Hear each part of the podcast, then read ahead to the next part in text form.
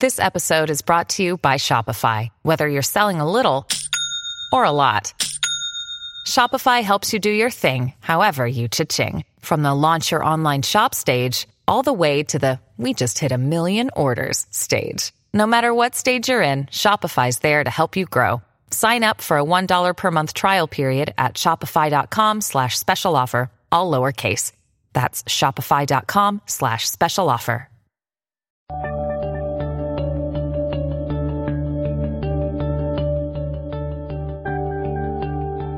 Hello, everybody. My name's Marshall Poe, and welcome to New Books in History. Every week, or when we get the chance, we interview a historian with a new book, a book that we find particularly interesting, and we hope that you'll find these books interesting as well.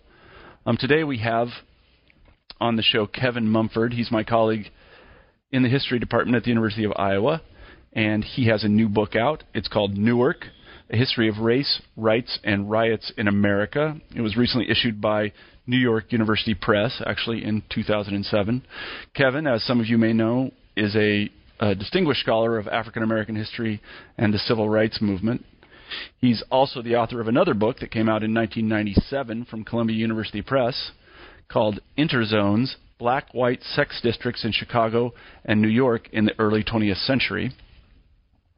Um, we're very pleased, as I said, to have Kevin on the show today talking about his book, Newark a History of Race, Rights, and Riots in America. Here's the interview. We hope you enjoy it.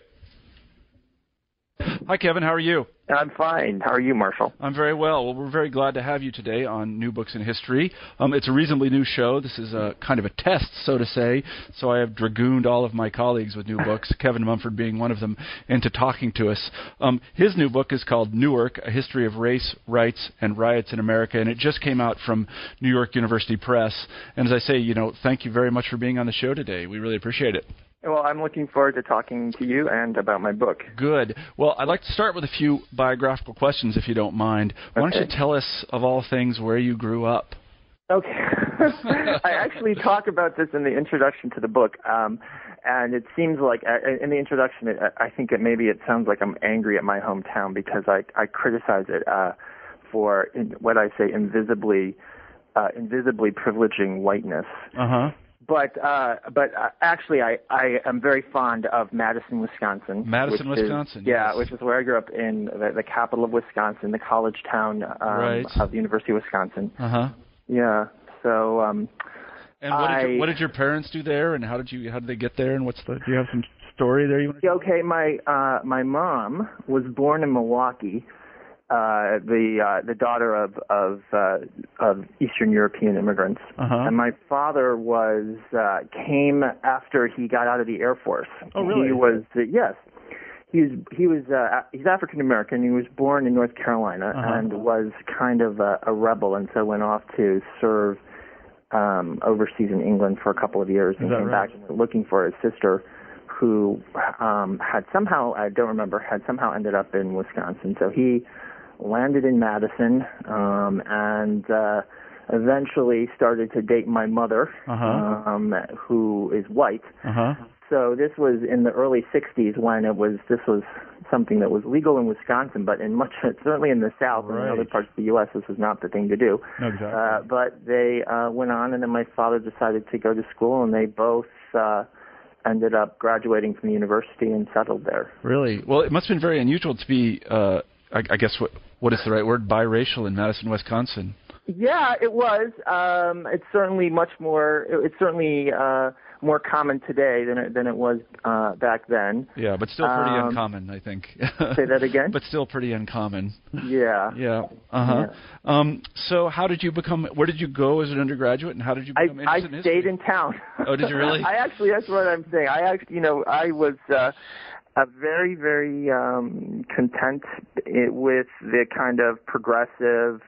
Um, it, there was still a flavor of, of 60s activism, even as, even into the 80s. Uh-huh. Uh, There was a sense of counterculture and Yep. alternative um, scene, you know, college town scene. So I was, you know, f- fairly content just to to uh, to to go to undergraduate in Wisconsin, and I took my first history course.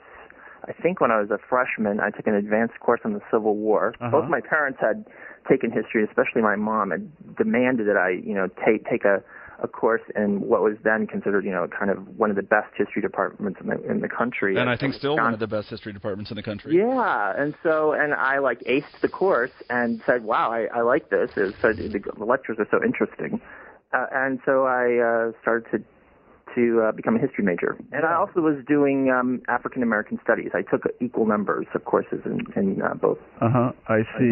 I see. So they had an Afro Am um, division there, or department? Yeah, African American studies was a large department. I mean, you know, uh, for a Midwestern school, it was uh, founded back in the late 1960s, Yep. and it was uh, had a number of of top scholars in Uh-huh. civil rights and African American literature, Mm-hmm. and uh, so I combined that with uh, legal history. Mm-hmm. I was really interested in kind of Constitution and Yeah. uh, Well, and civil shows- rights issues. Well, it shows in it shows in the book actually. So let's move forward a little bit, and Okay. then um, you um, uh, knock 'em dead in Wisconsin and go elsewhere for graduate school. Where did you go? I went to uh, Stanford, so this is like uh, 1987. I started out to do a doctoral uh, doc, doctorate program in U.S. history at Stanford, huh. and I, of course I have culture shock moving from Madison to Palo Alto. Yeah. Uh, but um, I had a very nice. Uh, I, I I was very fortunate to kind of fall into within a num- with a number of um, uh, folks who were doing stuff that was going to be really interesting to me. So I was working with people who were doing the history of racism Uh-huh. and also um, the history of sexuality, which was kind of a field that was just getting invented at the time. Yep. So it was kind of like, you know, I thought, oh, I don't know how I'm going to like Stanford, but it turned out that I was uh, I fell into the right group. Yeah, I mean your experience and mine are sort of parallel in a way because I came. I was actually an undergraduate in Iowa at Grinnell College, and I grew up in Kansas, and then I went to Berkeley for graduate school, and I had the same sort of. I, I did have culture shock. Yeah. I, I think that when I applied to graduate school, I was thinking of Stanford, but I ended up at Berkeley. I just Uh-huh. didn't realize that I was going to, you know, be in this extraordinarily progressive, very urban environment. I kind of thought of green lawns and, you know, large monumental buildings, that kind of thing, which is what you have at Stanford and not at Berkeley. So. Right. it was yeah, it was kind of like I would go for I would expect to be going down like a State Street or a Telegraph Avenue and all of a sudden there'd be nothing but a quad.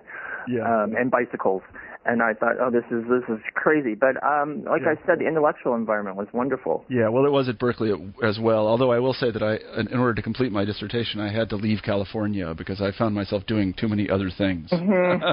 Yeah, That's one I actually did finish up my dissertation back home in Madison. Oh, did you really? Yeah, no, I finished mine in Massachusetts, where the the winters are bad and the summers are worse, um, and the people are not as nice. Uh, don't Yeah. tell the people of Cambridge I said that. Uh, they may hear it. Um, so, who's your dissertation advisor? my my dissertation I actually had co-advisors but I had a I had Estelle Freedman was like uh the director and she's very very good at at um organizing me and prodding me and I took a great deal of inspiration which I also acknowledge um in my uh in my uh acknowledgments from George Fredrickson Uh-huh. who was kind of a his who, who had done these sort of um really impressive books on comparative racism between Uh-huh. the United States and South Africa. Uh huh. I see. And so they were good mentors. They were very yeah, they were excellent mentors. and you would recommend Stanford as a graduate school? Oh, I, I, yes, I would. I work hard, read a lot. yeah, no, it's certainly in a nice place. That much I will attest. Yeah, absolutely. Um, so, were there other historians that particularly influenced you early in your career? You know, people that you said, you know, I want to write a book like this fellow wrote. hmm. Or woman, I suppose. Yeah. Well, I mean, certainly when I was at Wisconsin, I was very, you know, I was really, really impressed by this guy, uh, Stanley Kutler, Mhm. who was a um, kind of famous historian of uh, legal history and particularly of Watergate. Uh-huh. knows everything about Watergate. Really? and um, then um, at the same time I was reading these essays by Martin Duberman, Uh-huh. and uh, he was a very early uh, writer on um, gay history, Uh-huh. and I was really impressed with the sort of just the way he wrote. Uh-huh. And I mean, I didn't. He had done these sort of biographies on like mid 19th century wasps and Uh-huh. reformers, and that wasn't very interesting. But when he would start to write about gay history, there was a certain there was a certain flair and a certain um, engagement in his writing that I found I mean, very n- not not to digress from the book, uh, but this is very interesting because I remember when I was at Berkeley, gay history as such was just getting started. Mm-hmm. Um, I, who are the founders of gay history? I don't really know, but I do remember there were graduate students who had come to Berkeley in the mid '80s.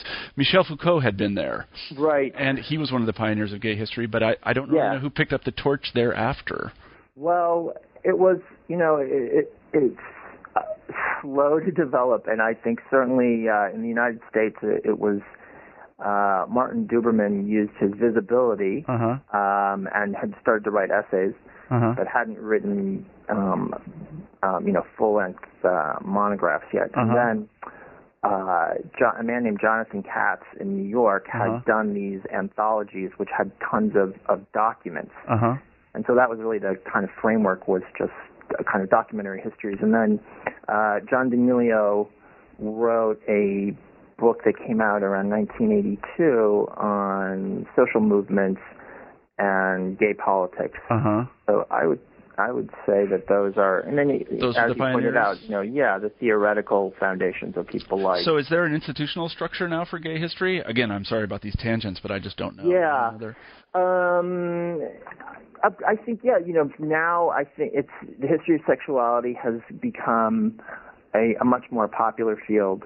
Uh, Yeah. Graduate students can, you know, can work in the social history of sexuality and Mhm. cultural studies and feel like they can get jobs. So now I think the institutional framework is is within history departments and literature departments. And yeah, no, I there's think also a, there's also a couple of journals. There's the Journal of History of Sexuality, which yes, is like I've the first seen that.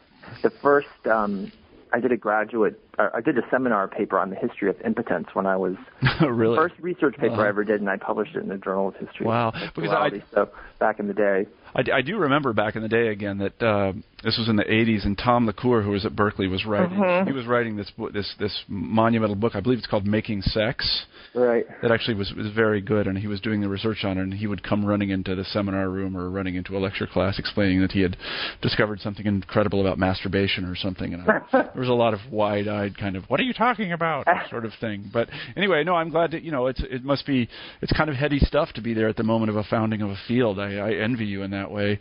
Um, you know, my own field, Russian history, was founded in the 19th century, Right. and has progressed very little. don't tell other Rus- Russian historians I said that. I don't really mean it. It's obviously progressed a lot. Um, but uh, let's uh, go on to the book now, if that's all right. Um, How did you How did you come to write this particular book about Newark? Well, um, there's a couple of answers. One is that I was sort of at a crossroads in terms of I had just turned my dissertation into a book and it was out, and I had not been traditional in the way that I approached jobs, so I kind of was like, oh, I don't know if I want a job here, I don't know if I want to just. So I was out on the East Coast and I was sort of adjuncting, and I was thinking I was you know trying to think of what my next project would be. And one of the and I was really for some reason I was really interested in statistics and the census. And I don't know why but for some reason this was interesting to me. And so I started to realize that um that the migration from the south had a much bigger impact not during the great migration which is what US historians have always focused on up to up till up until recently but really in the post-war period in the 1950s and the 1960s Uh-huh. I see. Yeah. so I was just learning that. I was learning that men and women arrived in equal numbers. That that you know the the transformation in terms of demography um, and, and more African Americans in the North happened in the 50s and the 60s and and so forth. So it was learning about that that made me want to study some aspect of of the impact. Of, so you kind of know, you kind of in a classical scientific, almost Thomas Kuhnian sense, discovered an you discovered an anomaly. You know, well, it, it, it was an anomaly, and then all of a sudden, what was interesting was then there were some books that came out that were I didn't know about, but that were in the making. Like, for example, I can remember exactly when I was at Rutgers using the census, and all of a sudden, I checked out a book by Tom Sugrue, uh, Thomas Sugrue, which has become the uh, book on on um, on black urbanization and deindustrialization, which makes it precisely this not exactly this point, but it's set in the post-war period in the 40s Right. and the 50s. And so, um, but I was still so this sort of began to tune me into sort of these issues. And meanwhile, I got a teaching job at Newark uh, Rutgers Newark Mm-hmm. in Newark, New Jersey, and so I started to read the African American newspaper there during the summer, Yeah. and uh, it was either when I was teaching or right after I was done teaching or something like that, and with with that semester, and so I discovered um, all these really interesting stories of people that were complaining about um, segregation and Jim Crow and in public accommodations in the 1940s Right. and I was not prepared. I had not expected this, and then I didn't really see this this kind of discussion in the literature or in Sugrue's book or in other people's work of you know just this kind of extensive, uh, uh, almost caste-like segregation of blood, of swimming pools, of department stores, of coffee shops, of restaurants, over and over and over again in a northern city um, in the 1940s. Uh, Why do you think, just to digress again for a second, why do you think it didn't get very much attention? I'm not sure. It's hard. I, I the first of all, I think it was because people had take you know African American history has been relatively slow to develop, and it's picked up a lot of steam in the last ten years. Yep. But we're talking about um, that everybody followed the the the you know kind of what was already there, which was the old Carter G. Woodson, who's a founder of African American history, who wrote about the Great Migration at the time. Mm-hmm. And so people just began to, you know, in the midst of ghettoization in the 60s and the 70s, they thought, oh, well, how did this form? And so they went back to the, you know, the initial um, blip of uh, Southern in-migration and kind of left it at that. And so I, that's kind of just where it had been in, in many different cities. So every city, you know, Pittsburgh and Chicago and New York and Milwaukee, they, you know, each person, it was kind of like this factory of great migration studies. Right. And so then what you discovered was that there was a large and sort of unseen influx of African Americans from, I guess, the South to these northern cities during Right. and after the war. And this hadn't Right. really been paid attention to. Yeah, Uh-huh. and then keep coming. Yeah, and then and continued and accelerated, and without you know, uh, in the 50s and the 50s and the 60s, without the push pull. You know, I mean, it would always been well because there was war and there was a shortage of European labor.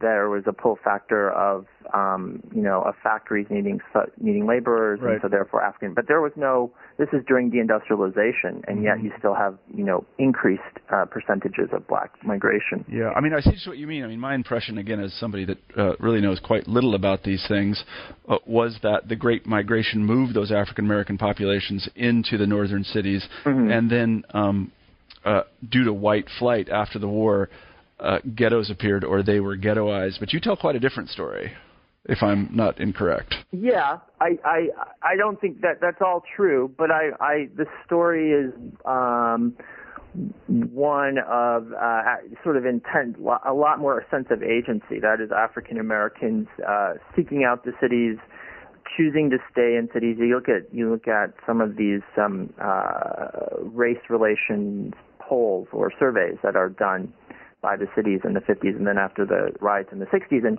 African Americans are, you know, saying that they are happy to be in Newark. They're, they have no intention of moving. They don't want to move to uh, the suburbs for many reasons. Maybe they don't feel welcome, but also because they have, a, you know, a real stake in the civic culture and in the in the uh, vitality of the city. Yeah, I see what you mean. So, could you be a bit uh, specific, uh, just so that people understand? Because I mean, in I, I, my own impression is that people uh, forget what Jim Crow looked like. Uh-huh. Because it's just so far from our mentalities now. But could you describe some of the forms of segregation and racism that you discovered in uh, Newark during World War II and immediately after? Yeah, well, there was there was segregation in you know really in everything. So there was segregation in swimming pools. There was a black swimming pool, and there were white swimming pools. There were bathhouses that had gone up in the late 19th century, Uh-huh. and I believe only one of the bathhouses um, admitted African Americans Uh huh. there was segregated um there were segregated red cross facilities hmm um there was uh, a black YMCA, mm-hmm. and and a white YMCA. And also, even though in the late 19th century, in 1883 and in 1884, they had passed equal accommodations laws, state level equal accommodations laws, Yep. and also a measure for um, African Americans to have access to education. There should be no barring of uh, African American children in education Mhm. in public schools. There was still to- almost total uh, segregation of schools, so that by the time of the early 1940s, the NAACP sends in investigators across the state of New Jersey Mm-hmm. and they write up, you know, uh, uh, dozens and dozens of cases of townships and and so forth that uh, have completely segregated uh, schools. So there are absolutely no Uh-huh. uh, white. There's a separate. There's a black hospital into the 1940s. Really? Yeah, um. African American doctors cannot practice at the white hospital. Uh-huh. I see. That's interesting. So, how did this uh, come about? I mean, the law was on the side of the anti-segregationists, and I Correct. suppose that sort of Right. right-thinking people knew that it was wrong. Right. How, how did it? Develop in the community. It it it. I mean, that's a good question. It's kind of like a lack of attention um, and a lack of sense of efficacy. So one of the things that I argue is, you know, how can you have equal accommodations legislation for 40 years and yet have rampant segregation? Yeah, that's that's pretty much exactly what I'm asking. and one of the answers is that there's not a whole lot of African Americans at the time. So you kind of think about it, well, you know, if you if there isn't a huge community, if it's really only five five percent of the of the total population, Right. it's hard to stand up for yourself. Right. And then even as the population gradually increases from 3.5% to to 5% or to 7%, um, where where's the sense of where's the ideas uh, you know where is the ideology coming from that you deserve this and that you that you that you're going to challenge um, and that this is absolutely wrong to to you know to have this kind of separation and this kind of deference and I think that comes about um, in large part because of the war Mm-hmm. and that people take this, you know, the the uh, the idea about mobilizing for democracy and mobilizing against fascism and against Nazism. And it's clear that when you read the black press, they're very aware that that Hitler is a racist, that Hitler believes in theories of blood difference and in and in Jewish, you know, racial inferiority, and that we are to fight this as the worst evil. And yet, how can we go on and um, proceed in a, in a in a segregated fashion? Mhm. Uh, and how can we, you know, you know, um, believe that there's difference between black blood, black blood and white blood uh, when we're donating to the to the Red Cross? So uh, people latch on to this contradiction, um, and particularly using um, the African American press, which is growing in the North, again because of increased accelerated migration and um, uh, wartime workers. Mm-hmm.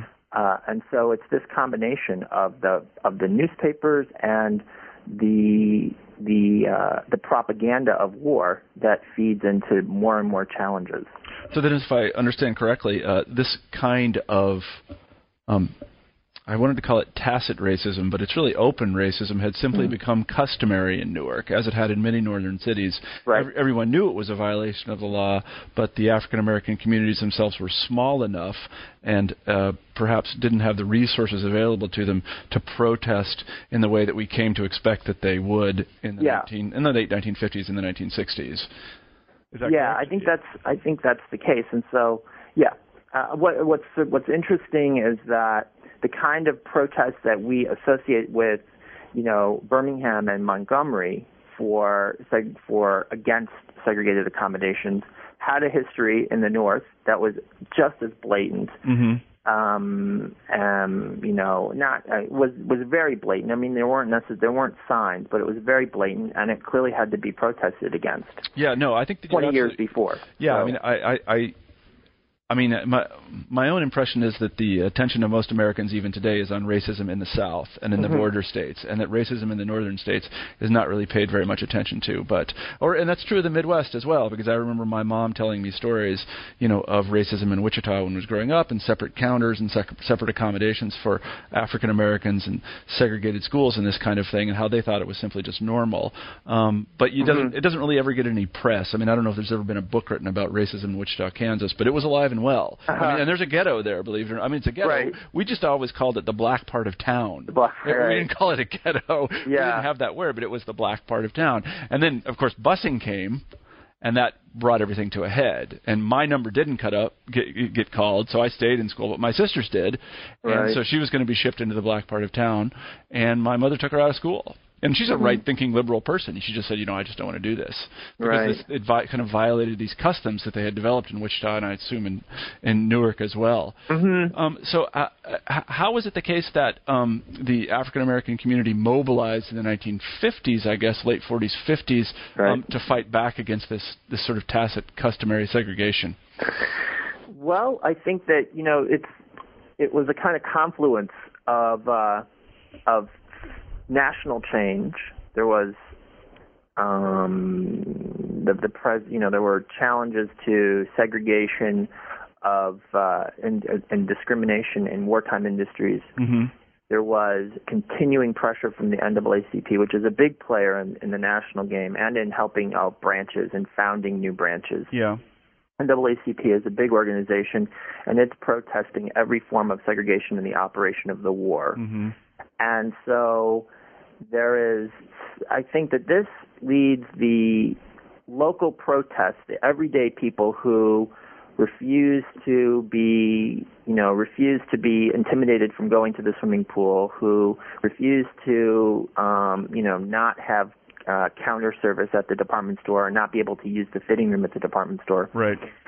they feel mobilized and at the same time there is a there are local uh, there, there's local efforts to have um, to remember I mean basically to revive the anti-discrimination legislation Uh huh.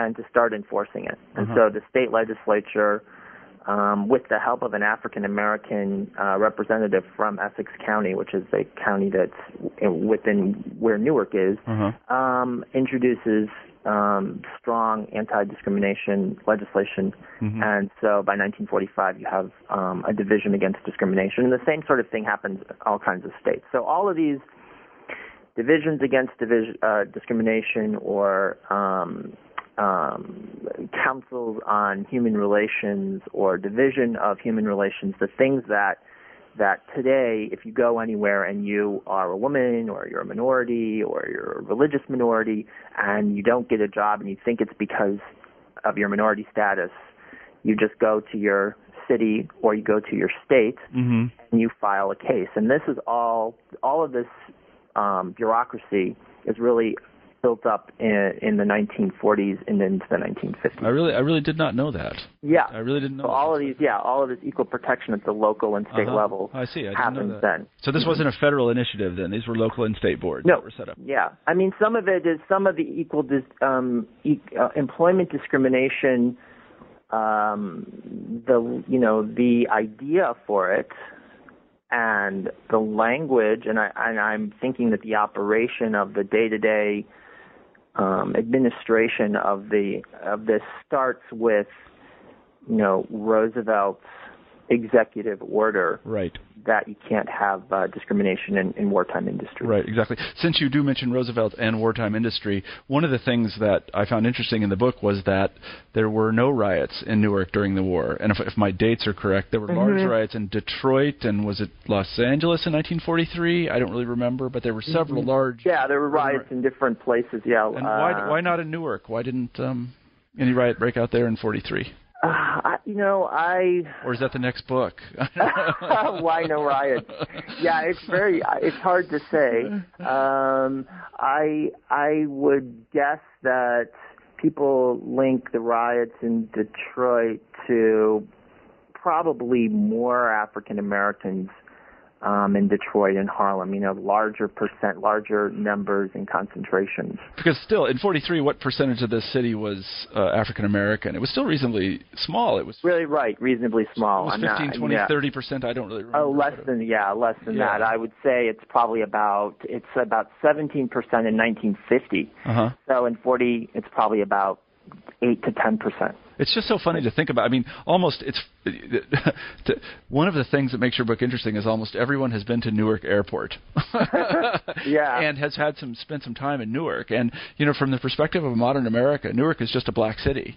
We just think of, we just think of it that way. It's just- Mm-hmm. Right. this is one of the black cities. It's like Washington D.C. It's like yeah, yeah, it just but Yeah, it just, it just isn't that that way happens. anymore. I mean, it wasn't yeah. that way. Something It that just- happens in 1965. I really. just yeah no I just find that astounding that you know Mhm. just think of it you know I mean in, in DC I used to live in DC and it was Chocolate City and you know everybody that that's just where, the way it was Mhm. it was a city that was you know sort of run by African Americans but it Yeah. didn't used to be that way and I guess Newark is in the same kind of boat and I just find that absolutely fascinating and where the historical perspective is is so useful here because we can Mhm. really see the city in a different way so uh, during these initial phases in which um, there was a sort of uh, resistance against um, these segregation policies. Was there, um, and again, I'm, this is sort of a leading question. Um, This is before uh, the development of militancy. Were, were there kind of accommodationist politicians and people that wanted to work within the system in order to change things for the benefit of African Americans? I'm thinking about the late 50s. Yeah. Um, I, I think that the way that I talk about it is not as I, I mean I think somebody could w- walk into into Newark or another medium-sized city in the 1950s and and look at different you know multiple layers of political activities. Uh huh. But in my narrative, what I see happening during the rise, particularly the big event for race relations in place in many cities, is the rise of urban renewal and public housing. Yeah, I found that fascinating, actually. And I think that that's a. Mo- I think that people are very optimistic. They're throwing their lot in with the with the with the public housing, and there's there's not the, the protest is for the integration of public housing, and that happens in in Newark at least relatively relatively it moves at pace, and you get integration, and so there's a sense of working within the system. Um, you get a city council member elected for the first time.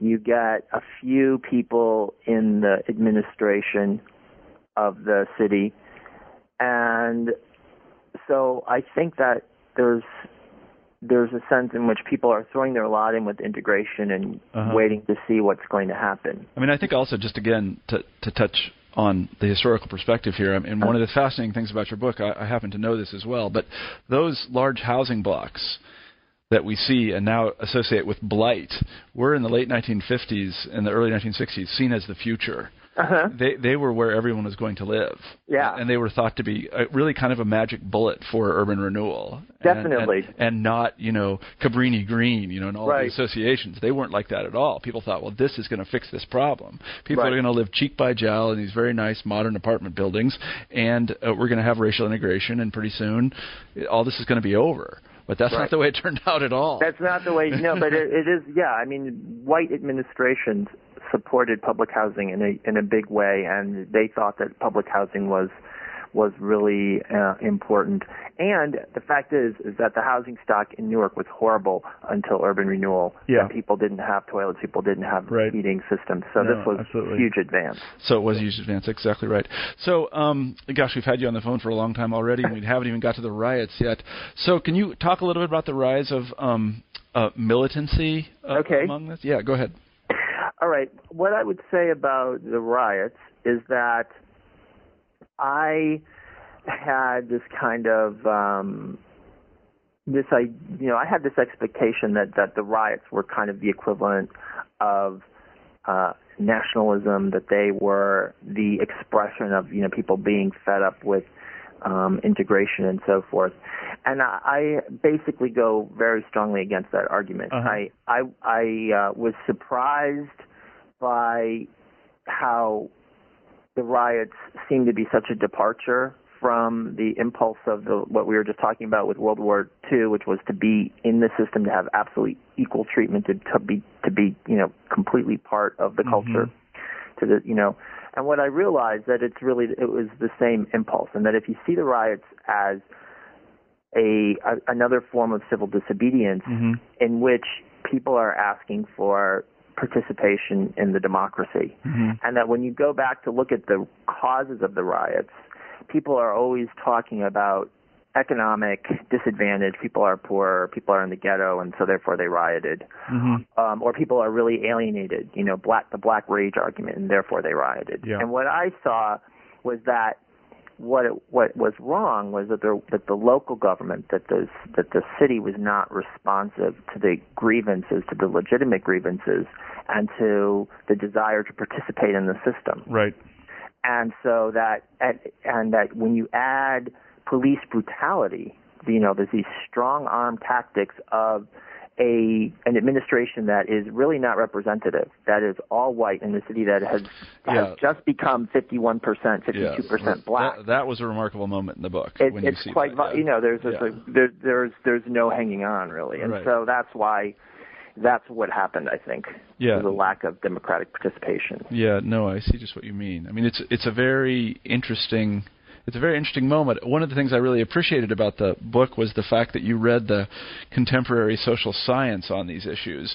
And this was the heyday of positivist social science, and they would send, you know, guys with horn-rimmed glasses out with clipboards on every corner to, you know, count every manner of things. But uh, I, it seems to me that uh, they they kind of got fixated on the black rage argument that there was something dysfunctional about these ghettos right and that that was really the cause of the of the riots themselves. How, how did they glom onto this idea, and why couldn't they get off of it? well i mean part of it is I mean, these are I'm- people with big degrees from Right. schools that you know uh, people really want to go to, and they're Yeah. supposed to be the best and the brightest, but they don't seem to have ever talked to anyone, or I don't, I don't, I can't really explain it because it's hard to explain, uh, and I've looked at it in different ways, and it's it's not. There's no easy. I mean, one there's no easy explanation. One thing is that the different levels of representation. You know, the media image of it, and LBJ's image of it, and the, certainly the white reactionary image of it is all to it is all serves to kind of delegitimate any kind of any kind of civil disobedience argument. In other words, there is nothing there is nothing legitimate, there is nothing reasonable in what is happening. Right. These are criminals. Mhm. These are people who are just doing this so that they can loot or they're just suicidal. They're burning down their own neighborhoods for Right. no reason at all right. and so there's a, I think that's part and parcel of, of of something I'm very suspicious of, which is racism. In this case, political racism. That is just denying the agency and the and the and the um, the kind of political will of a group of people. Like these people can't possibly, you know, we understand that you know different people will, if they're not you know, if they're not being properly represented, if they're not, you know, having consent and so forth, we understand that they will, you know, rebel in the name of democracy. But these people could never do that. No, I think that, yeah, I think that's exactly right. Also, I thought it was interesting how you pointed out, if I, I think you pointed out, how the kind of prevailing nonviolent ideology of the uh, of the um, the SDS and these sort of well-meaning folk who wanted to help uh, the you know uh, uh, uh, end segregation, how once it tipped over into violence. Well, it, it was automatically delegitimized in that way. I mean, that, that was it. They just weren't going to go there, and Right. and and and I, you know, and I think that that kind of it helped it helped these kind Mhm. of well-meaning social scientists to, to, toward the notion that there was just something wrong with these people, that they Yeah. weren't properly acculturated into uh, you know American society, and Right. that, and and that they were just sort of inveterately angry, Right. and there was nothing that could be done to appease them. Right. Um, and yet the history isn't. That's not what was. That's not what was going on. There's, there's a, just, you know, lots of deliberation. There's lots of people who are mobilized in Congress of Racial Equality, in the um, anti-poverty programs, the Great Society programs. So there's all kinds of people that are voting and are serious and are engaged. Uh, the part that are part and parcel of, of a civic culture, um, and who are just being you know, and in fact, you know, what's what what the the other part of a riot is not just African American kind of civil disobedience. But the real issue of a riot is is white um, brutality, white excess force. Yeah. So that's what happens is if you have um, white retaliation against stores, white Mhm. retaliation for an injured police officer, or Mhm. injured or or um, um, murdered or not murdered but um, killed um, um, firemen, and then you have this you know uh, wanton firing into public housing Right. Structures. Right, right, exactly. Well, in, in that sense, the situation clearly gotten out of the control of the authorities, or and, and I'm, by authorities I mean either sort of level-headed black leaders or civic leaders themselves, because Mhm. then it kind of becomes the war of all against all, and it and it and it becomes tit for tat. And, Yeah. and you see, and that this comes out in the book where you know uh, it, it's um actually for some reason it kind of reminds me of a guy that was um he was a veteran of World War II, and he had he had fought on Okinawa, and he said, you know, you have this notion of a huge battle, but he said that really wasn't the way it was at all. It was there was a little battle over here, where just these guys over there are trying to kill you, and you're trying to kill them, and there's a little battle over here, and there's lots of these things Right. uh, going on simultaneously, and our notion that somehow there's this global moment and it is is imposed by historians or by the press. Mhm. Really, it was just as you say. It was. Uh, you know, a group of people that were really angry because a fireman had died in a building, and they were going to go and you know pay back. It was payback Mhm. time, and they were Mhm. going to go find any black face they could find. Right. And, and there was no one that could control them at that point because the civic authority had broken down. Um, so again, we've taken a lot of your time, but let me ask uh, one more question. What were the result, results of the riots? Say that again. What were the results of the riots? Um, I, you know, I had a an interview with somebody. But first, probably I think the first interview I gave on Newark back in in um, June, and he told me that he found this part of the book really depressing, and I think it is sort of depressing Yeah. because the result of the riot is first and foremost the breakdown of of the kind of interracial public sphere that had fed the challenges to various inequities, to various problems with the government. Yeah. So there was all kinds of really interesting cooperation and demonstrations against employment discrimination, against um, against housing policies, against m- more input into urban renewal, and so forth and Right. so on. And the talk was not that of you know, of nationalism. It wasn't that of black power. It was that it was much. It was at a. It was a different kind of um, integration.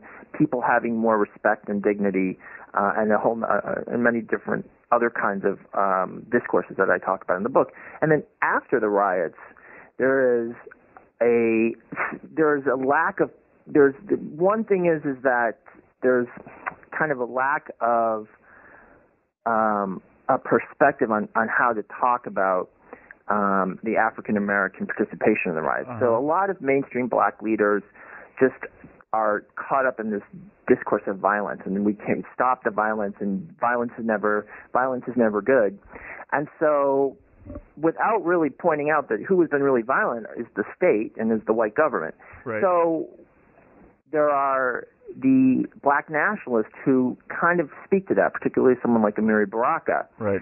At the same time, he brings a lot of baggage of kind of of exaggeration, of Mhm. rhetoric, and part of this baggage is a real anti-white sentiment, and, Yep. and not not and and a, in a in a rejection of interracial relations. hmm Uh, and so he brings that to the table as well. And so he sees mobilization and response to the riots in, in, in all black terms and excludes uh, the white left and sympathetic whites. And so it's very depressing. And then he becomes engaged in this kind of this far right, this this dialogue and this fight with the, these people on the far Yeah. white right. Right. And that's kind of what this kind of ex- polarization um, is what happens with the with Black Power in in Newark in the 60s and early 70s. I see. Yeah. Well, no, that is a kind of sobering ending. I mean, I, I suppose it's not the ending because um, maybe you could just say a few words about what's going on in Newark today because sometimes it's in the news. Well, the the the, the new Newark is a is a kind of uh, is a is a kind of uh, Cor- is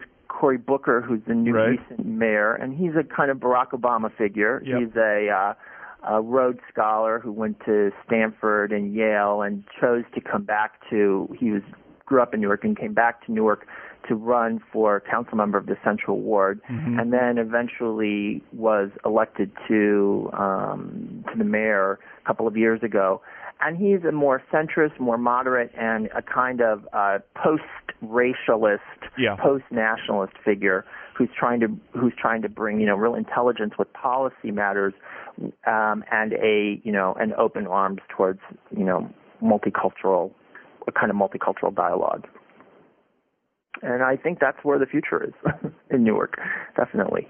You've been listening to an interview with Kevin Mumford about his book Newark, A History of Race, Rights, and Riots in America on New Books in History. I'm the host, Marshall Poe, signing off for this week. We'll talk to you next week.